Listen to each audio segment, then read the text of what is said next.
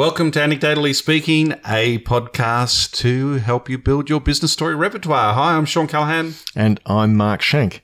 And Sean, it's your turn. So uh, what story are you going to kick off with today? Well, the one I've got for us, I actually read in Charles Duhigg's book called The Power of Habits. Apparently, he was uh, a reporter at, in Iraq during the, the Second Iraq War. And during that time, he came across this major who was doing a, a review of videos of of violence that was breaking out in plazas in a, a town called Corfu. And it was in the great mosque of Corfu, the plaza that was just right there. And the major was starting to notice a pattern of behaviour. And essentially what he saw was that over the day, as the as the day sort of progressed, uh, people would start to gather in the plaza. Uh, there would be, um, you know, starting some demonstrations would start to happen. There would be um, essentially some pushing and shoving going on.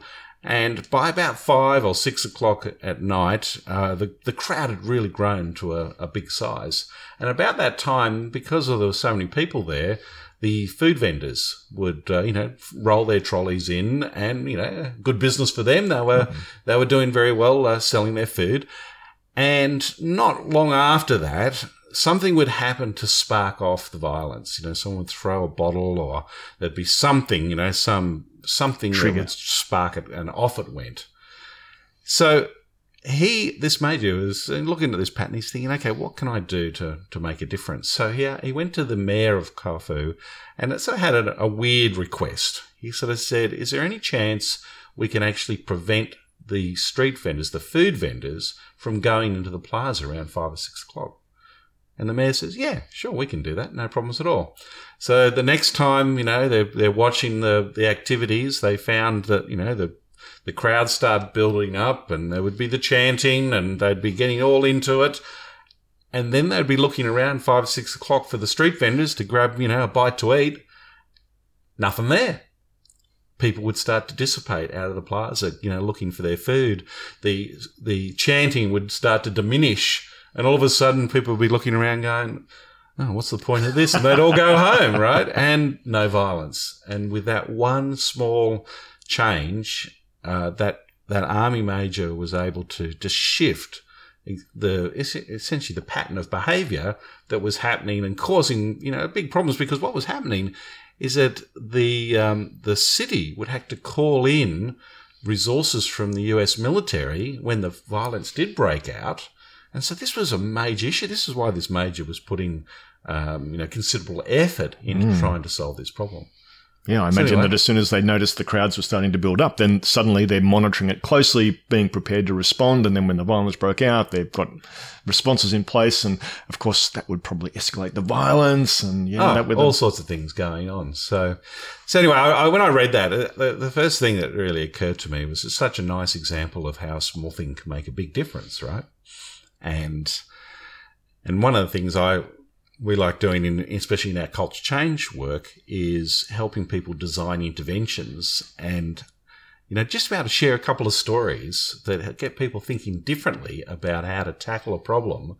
This is a nice example of that. Absolutely. You know? So you, where you can have a situation where you're grappling away, you, you could go through the standard design approaches, but in this case, it's sort of like it's a pattern matching sort of exercise where that, that major sitting there, he sees his pattern, he tries an experiment, right? It's a pretty small experiment. It's actually a low risk experiment because, you know, taking the food vendors out, you know, what bad thing might happen out of that?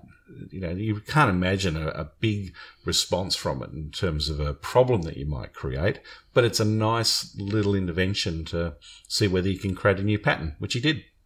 Yeah, indeed. And just relying on a human basic instinct, um, the need for physiological sustenance. Sustenance. That's it, yeah. Get yeah. some tucker in you. Exactly, exactly. I was going to ask you, though, um, given that, that little story, um, is, I mean, what's your impression of it as a story, you know, for example, you know, uh, what what do you think in that story works, or, you know, how would you, yeah, what's your, your response to that actual story when you hear it?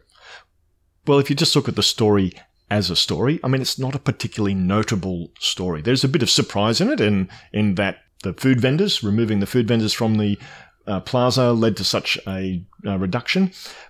But it's not a big roller coaster of a story. Yeah, you're not blown the, away by the story no, per no. se. Yeah. So that's about the story itself. But then you you take that story and you put it into a business situation where you're asking people to try and figure out uh, a thorny problem, one of those wicked problems, anything to do with culture change, anything to do with people, basically. Yeah. It's a good example of of how you can shift the thinking from, and, and this is something I see time and time again, when you're asking people to think about what do we do about these type of thorny problems, people will think of big things that other people should do. Right. That's kind of oh, the, yeah, the go-to. Ah, yes, well, H R should do, you know, put in a performance management system and uh, you know, the C E O should do this. It's a great example of how you can shift the thinking to little things that people can do themselves. Yes. Yeah, that yeah. can have a, a potentially big impact simply by shifting the way you think about the problem. Definitely. So instead of a military response, you have a food vendor response. Indeed, indeed. I think too, you know, just um, you know, thinking about the story and you know its visual appeal, I think you probably could do a little bit more in, in building that up. Um, yeah, yeah. A, where is Corfu? Uh, what does it look like? Yeah. yeah, what's the population like? Why is it such a hotbed of uh, of violence, civil unrest? Why, yeah, why you got problems there? So you know, there's a, probably a little bit more context that you could throw in there that uh, uh, that might help that story. Uh, Duhigg doesn't provide too much of that in his telling in his book, his two paragraphs essentially that uh, tells that story. Um, I was surprised it doesn't even have the, the major's name in the story. I thought that would have been, uh, would have been shared, but it's not. Uh, so, but you know, in terms of getting the job done and just getting people thinking differently about how to design changes, it does the job. It does the job. I think it's a very effective little example of just how people could think differently to solve a complex problem. The other upside of that story is that it's very short. Yeah, you can tell. Very short and easily retellable. Yeah, definitely. The where would you where would you use it? Where would it be a, a, a suitable time to throw that story in? Oh, many. So let's start with where you have got your employee engagements uh, survey results, and the employees are disengaged. Right. Ah, well, you know, we might think we need to get H R onto this.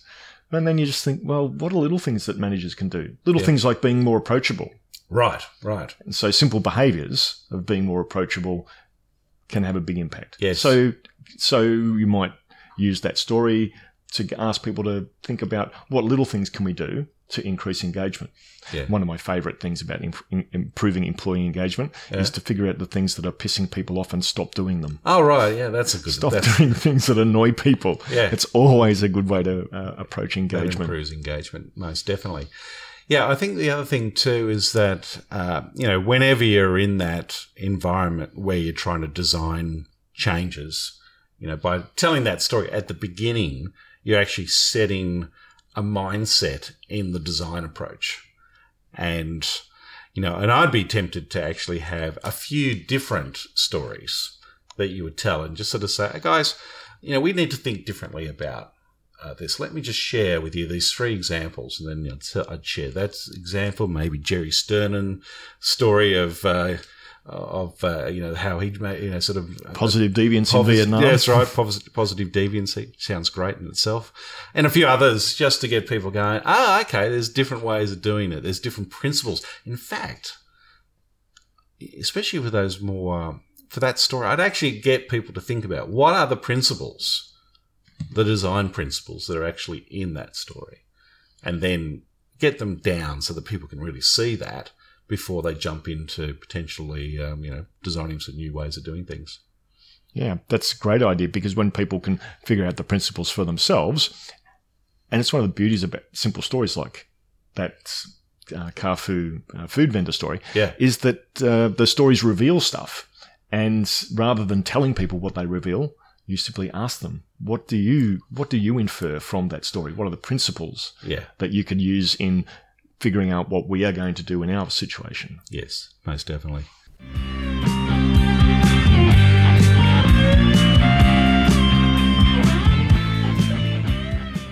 Cool. Okay. What do you reckon? Um, let's give this uh, let's give this story a rating. Um, let me know. What do you think about this story? Well, I'm thinking hard on, as we discussed, if you just take the story as a as as an artifact and out, you know, without any business context around it, it's kind of a an ordinary little story. You might give it five, but then I think how effective it could be in a situation where you're asking people to think differently about deciding what you're going to do, and it goes to a seven. Yeah. I would even uh, push it to an eight for me. It's one of those ones, it's a great one to have in your back pocket. Uh, it's one I've told a number of times, and, you know, it's a it's an easy story to tell that actually has, I can see it has a big impact on how people see and think about uh, tackling a problem. So I think it has great utility. Fantastic. Rightio.